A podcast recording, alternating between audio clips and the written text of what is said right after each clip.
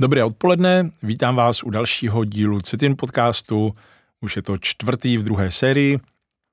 Cetin je největší česká telekomunikační infrastrukturní společnost, která svými službami obsluhuje přes 99% obyvatel České republiky. A protože máme mezi svými kolegy spoustu lidí, o kterých si myslíme, že mají co říct i širší veřejnosti, vznikl tento podcast. Já jsem Adam Zbějčuk, tiskový mluvčí, a mým dnešním hostem je Ester Březinová. Ahoj Ester.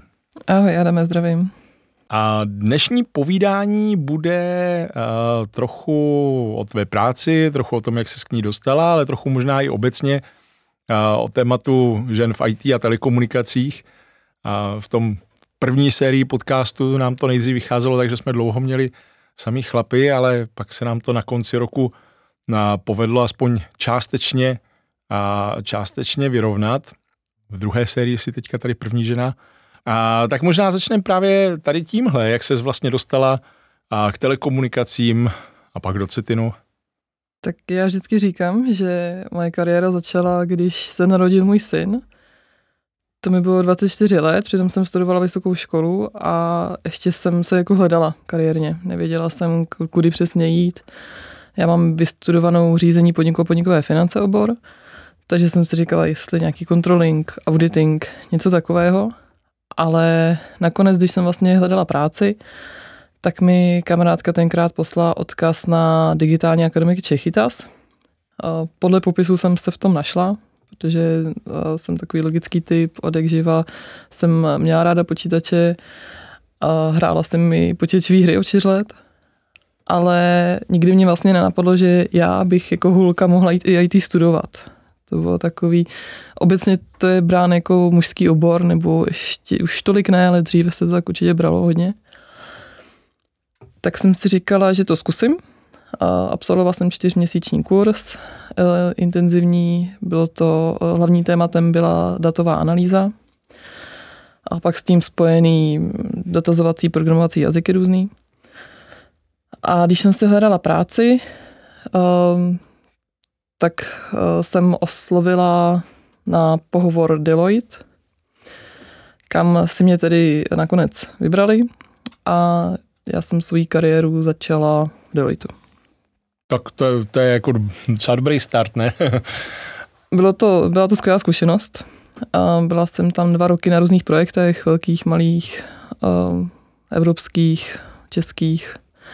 Zkoušela jsem tam různé role od testingu po PM, po business analýzu, funkční analýzu. Takže to byla výborná zkušenost v tom, že jsem mohla toho vyzkoušet hodně za vlastně takhle krátkou dobu. A do Cetinu potom?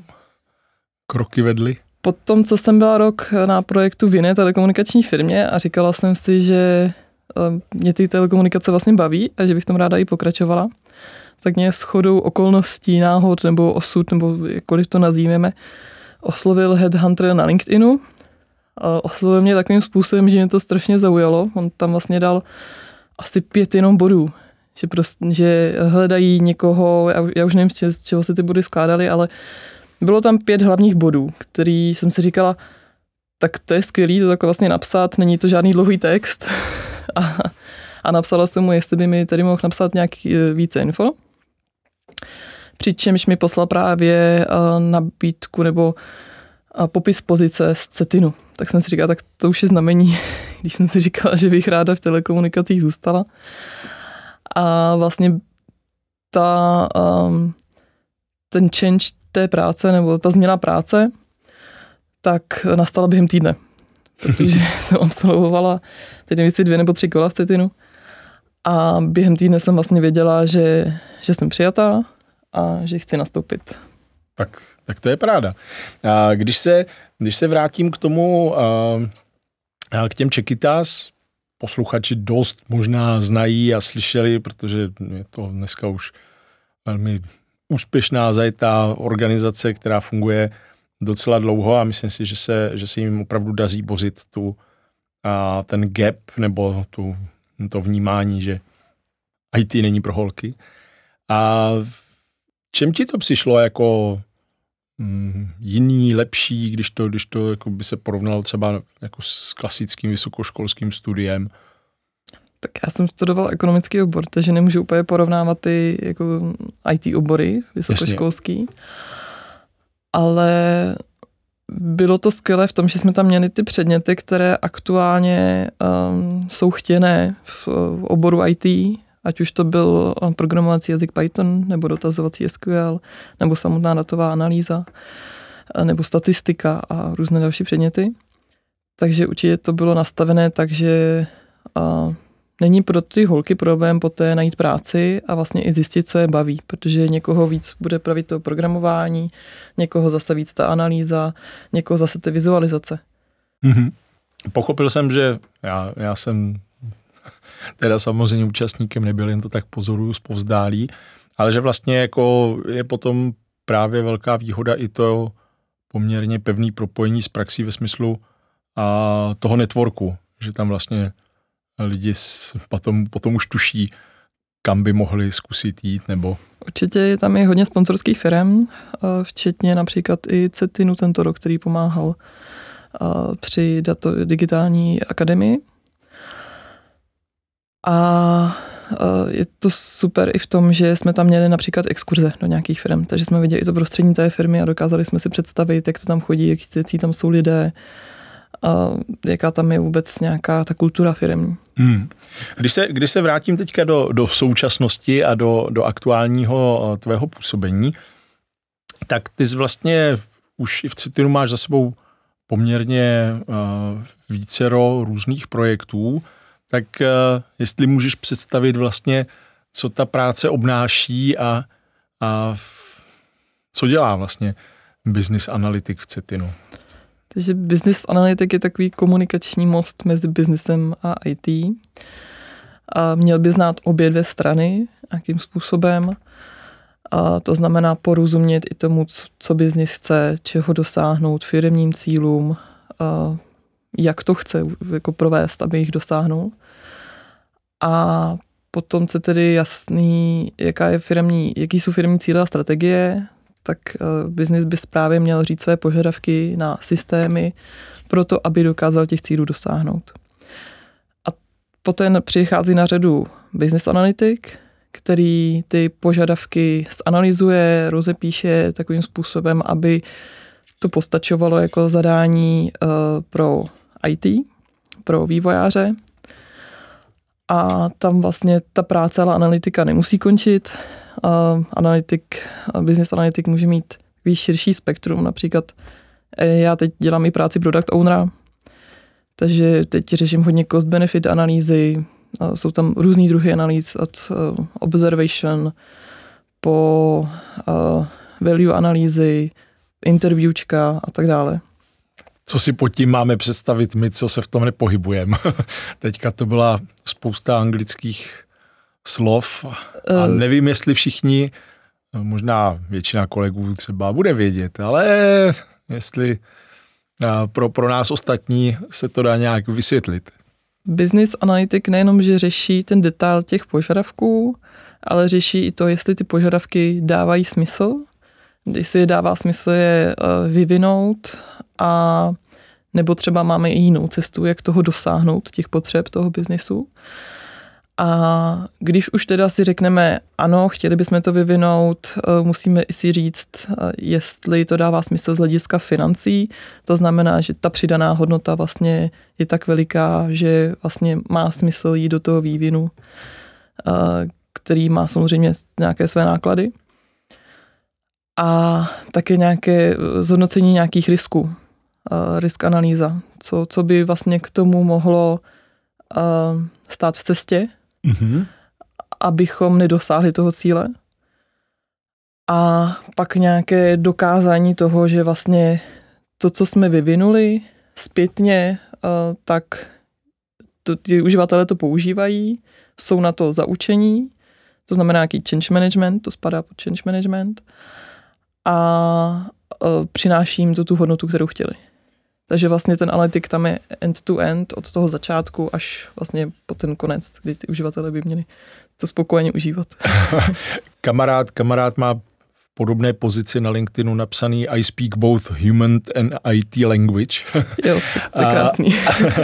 A, a, když, když si vezmeš, ať už ty nový nebo klidně jiné ty nový projekty, a, tak a, když to tak vypálím, co je, co je častější, že se vymýšlí něco, co není potřeba, nebo, nebo že ten problém bude, že to, no, no, když se říká, že Murphyho zákony, nebo Parkinsonovy zákony v tomhle případě možná spíš budou platit, že ať už se vymyslí cokoliv, tak to nakonec stejně bude dražší.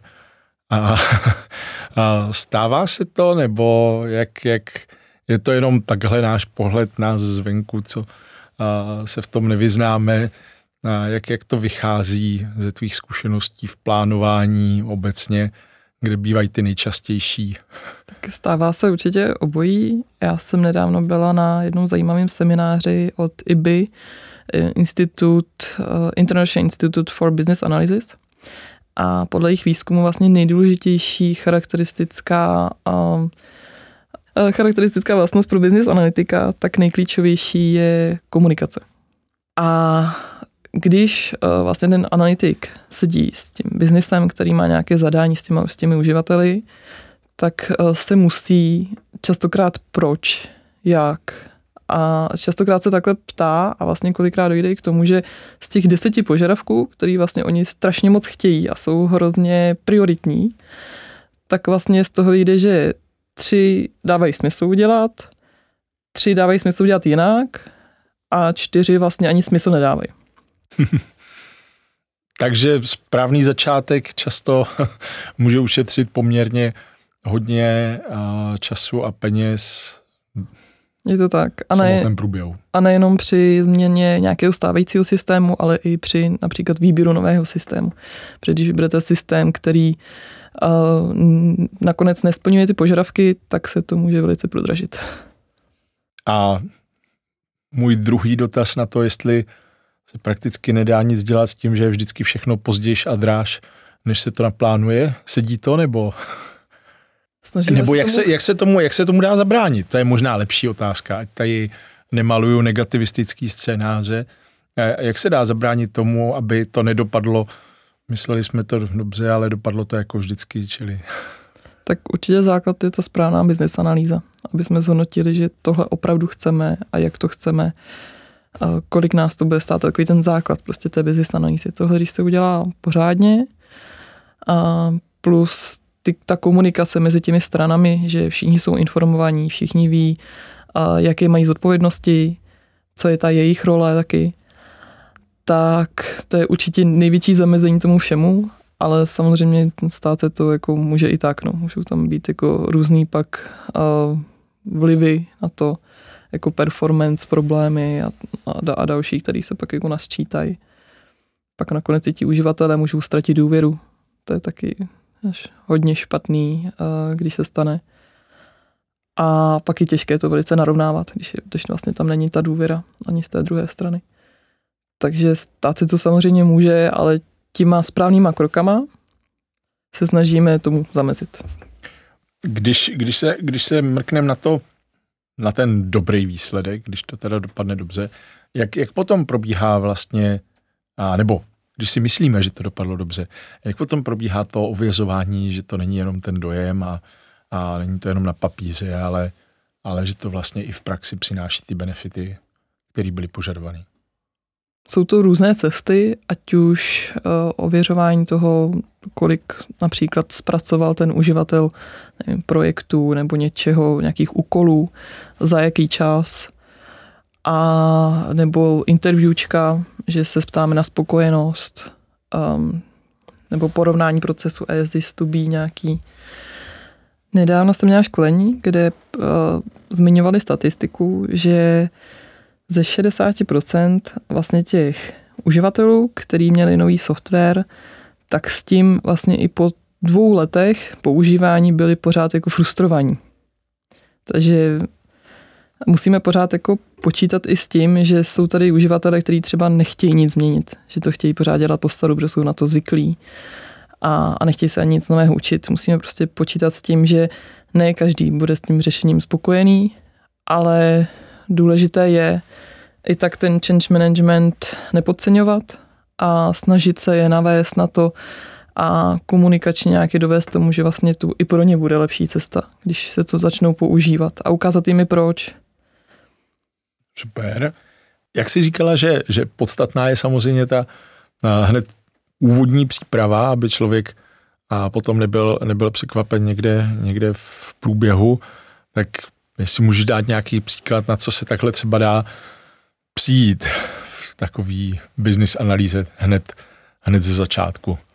Tak eh, jednou, u jednoho projektu, nebo to tedy v Cetinu, ale nebudu říkat přesně kde, tak se mi stalo, že jsme zjistili, při analýze vlastně potřeb těch uživatelů, kdy nějaké části dokumentace jich chodily do DMSK, dokument management systému, tak jsme zjistili, že už vlastně ty dokumentace tam nechodí dva roky, aniž by o tom kdokoliv tušil.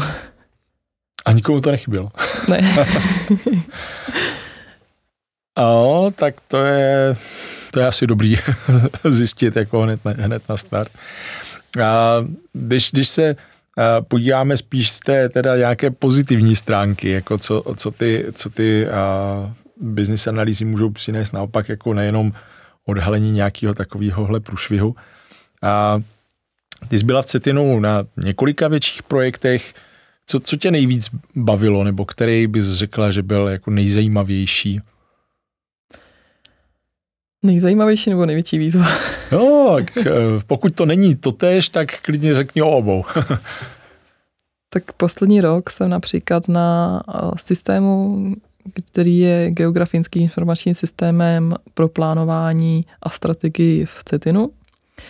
A například tam díky tomu, že jsme tam eh, naprogramovali poloautomatické funkce, tak jsou i naše strategie, která předvybírá nějaké lokality pro stavení, tak je eh, schopná takto zpracovat před výběrem a skalkulovat eh, tisíce poligonů za, za dva, tři měsíce.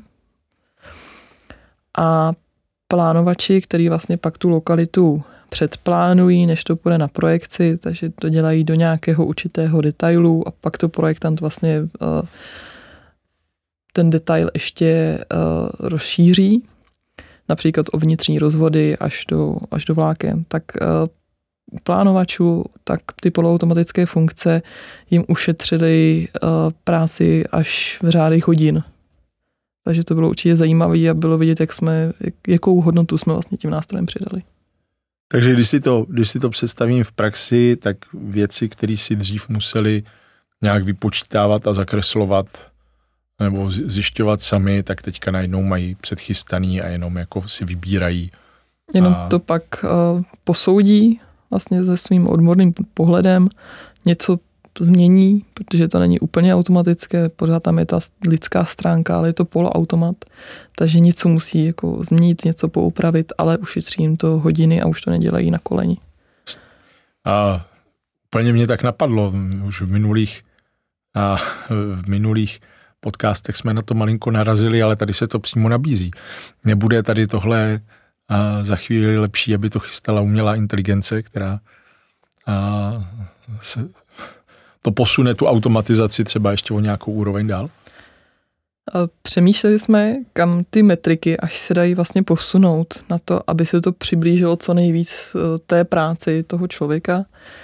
Za prvé jsme narazili na to, že každý ten plánovač to dělá zpracovává ten projekt a výstupy má trošku jinak. Takže to se teď třeba i snažíme jako snednotit, ačkoliv nikdy asi to nebude úplně jako stejný, protože pořád, eh, pořád jsme lidi. A za druhé ne, nemáme dostatek vstupních dat na to, abychom třeba nastavili nějaký machine learning. A museli bychom si ty data umět vytvořit a pak je začít jako sbírat a na základě toho by se to třeba nějak dalo udělat. Ale zase ten vývoj by byl tak nákladný na to, kolik uživatelů to používá, že už by se nám jako vlastně nevyplatil. Takže jsme se snažili těma funkcionalitama přiblížit aspoň co nejvíce to jde, a aniž eh, bychom museli vlastně ten machine learning nějakým způsobem jako přidávat. A co se týká umělé inteligence, aby se jako to programovalo samo, tak to si myslím, že je úplná jako hudba budoucnosti. No.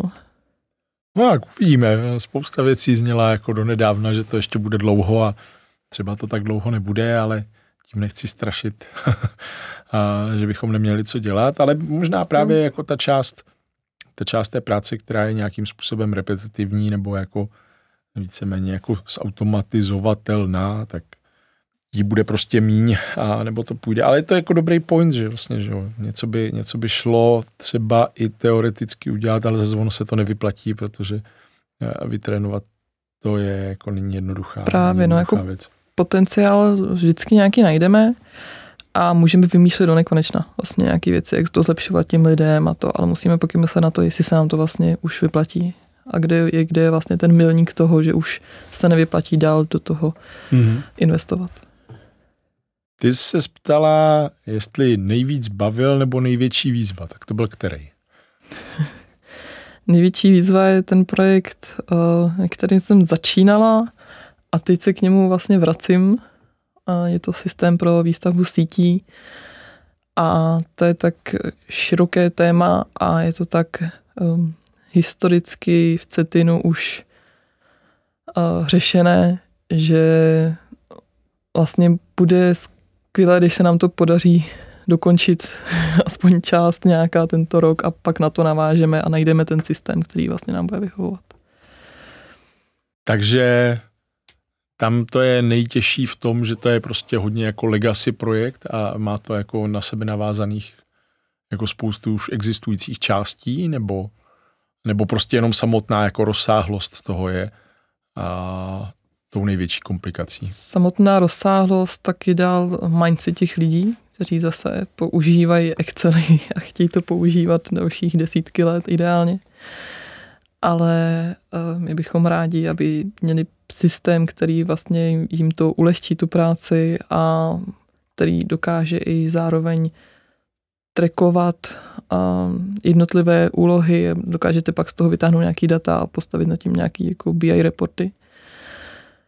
A takže vlastně ty, komun, ty komunikační dovednosti tam musí být hodně dobře zapojený. A, a vlastně jít přes nějakou tu komfortní zónu asi ze všech stran. No. To mě, to mě právě přivádí jako k tomu, uh, že jasně, to, ty IT dovednosti jsou pro tu business analýzu uh, velmi důležitý, nicméně ty, řekněme, soft skills jsou důležitý možná stejně, možná víc. Jak to, jak to vnímáš z praxe?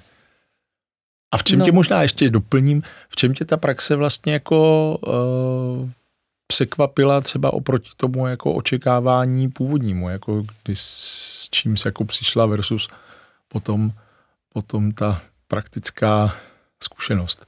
Tak dle těch charakteristických rysů, podle IBY, jak už jsem zmiňovala, tak eh, v předních příčkách jsou určitě soft skills.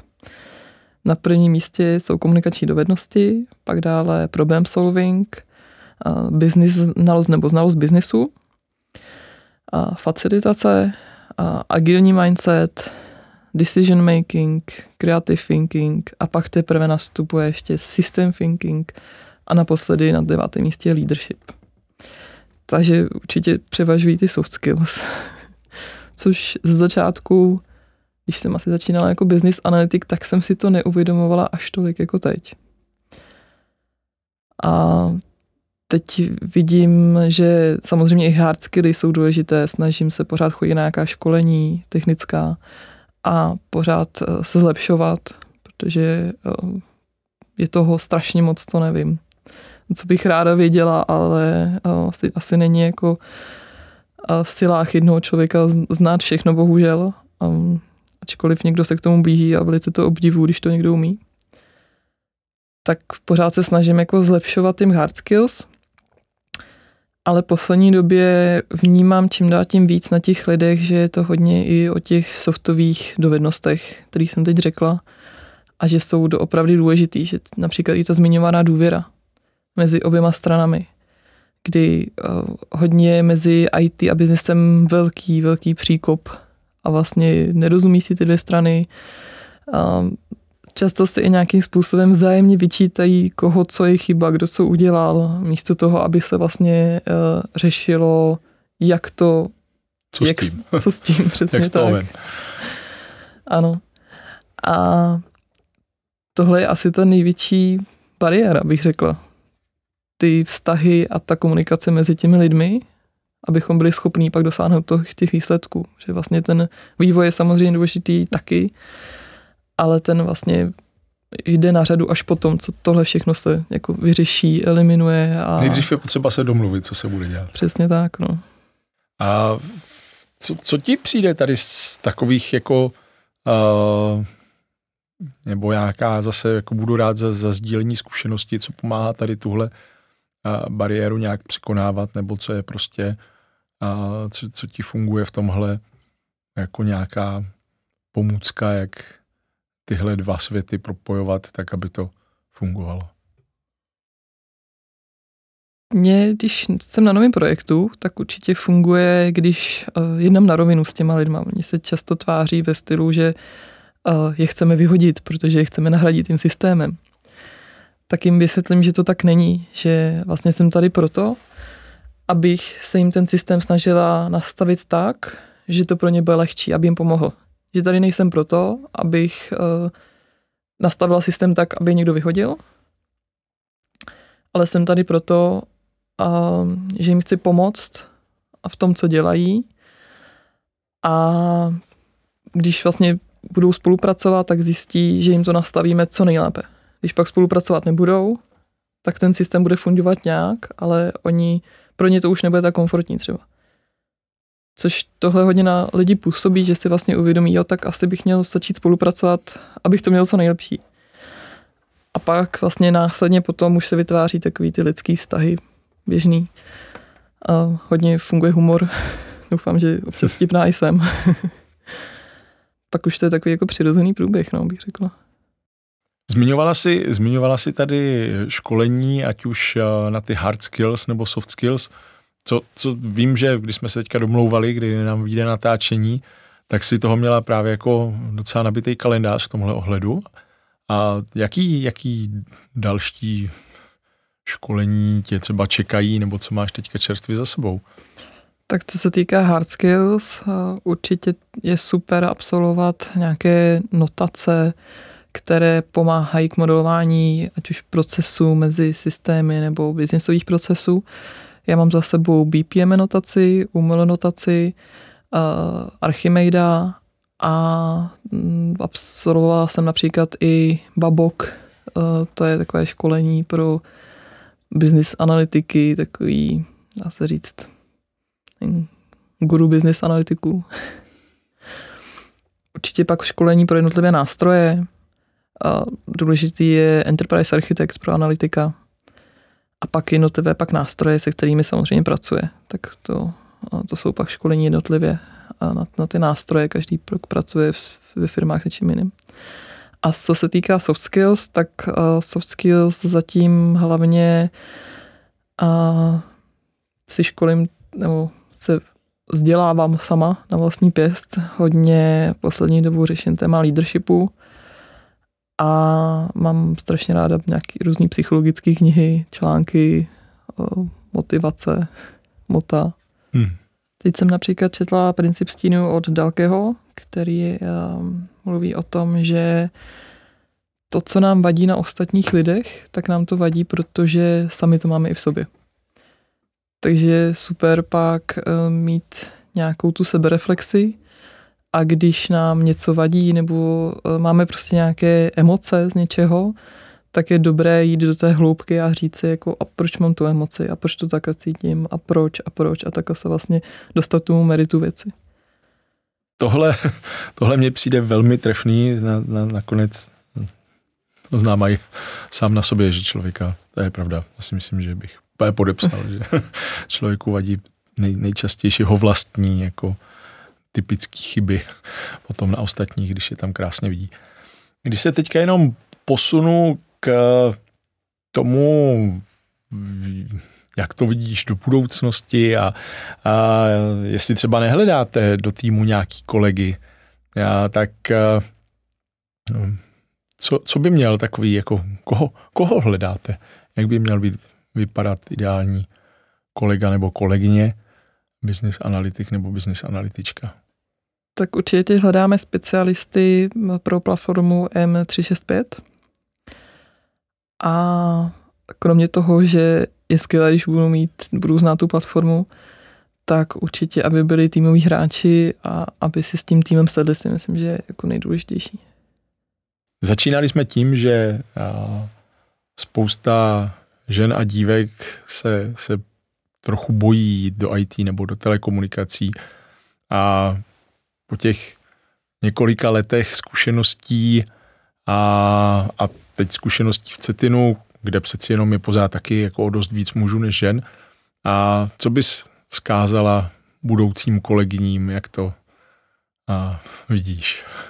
Takže jestli člověk cítí, že by ho to bavilo, ta práce, že například nějaký logický typ, baví ho analyzovat, má blíž, blíže k technologiím, tak určitě do toho běžte, nebojte se toho, nebojte se ani reakcí okolí. Já jsem taky měla pár, pár eh, hezkých reakcí. Teď to myslím trošku ironicky řečeno. A narážky na to, že jsem žena v IT. A a určitě je to skvělé, když to u vás vidí i, i děti, že vlastně děláte práci, která vás baví, protože pak vlastně je vedete, dáváte jim takový ten hezký vzor. A sami už teď vidím na této generaci, která teď je, protože mám šestiletého syna, tak vidím, a, že sami inklinují k těm technologiím. Je to čím dál rozšířenější. A mají různé tablety, ty starší pak i sociální sítě. Určitě je dobrý je edukovat v tomto směru. A nejenom edukovat, ale když by je to bavilo, tak je to můžete vést. Jsou různý typy kroužků. A když, když vidíte, že to je logický typ, tak je už od vlastně od třeba pěti let, když už nějakým způsobem drží pozornost, tak už můžu začít programovat. Je to tak, můžu potvrdit. I, i moje dcery se programování nebojí a, a myslím si, že a holky v IT, a, že už to nebude nic speciálního za chvíli a, a bude to prostě úplně normální a jako ve spoustě jiných oborů, že jsou tam kluci a holky a, a vlastně to nikdo už nebude řešit. Tak jo, tak já moc děkuju a budu se těšit zase třeba při nějaké další, další příležitosti. Držím palce v change managementu. a, a posluchačům děkuju a budeme se těšit zase u dalších dílů Citin podcastu. Také moc děkuji.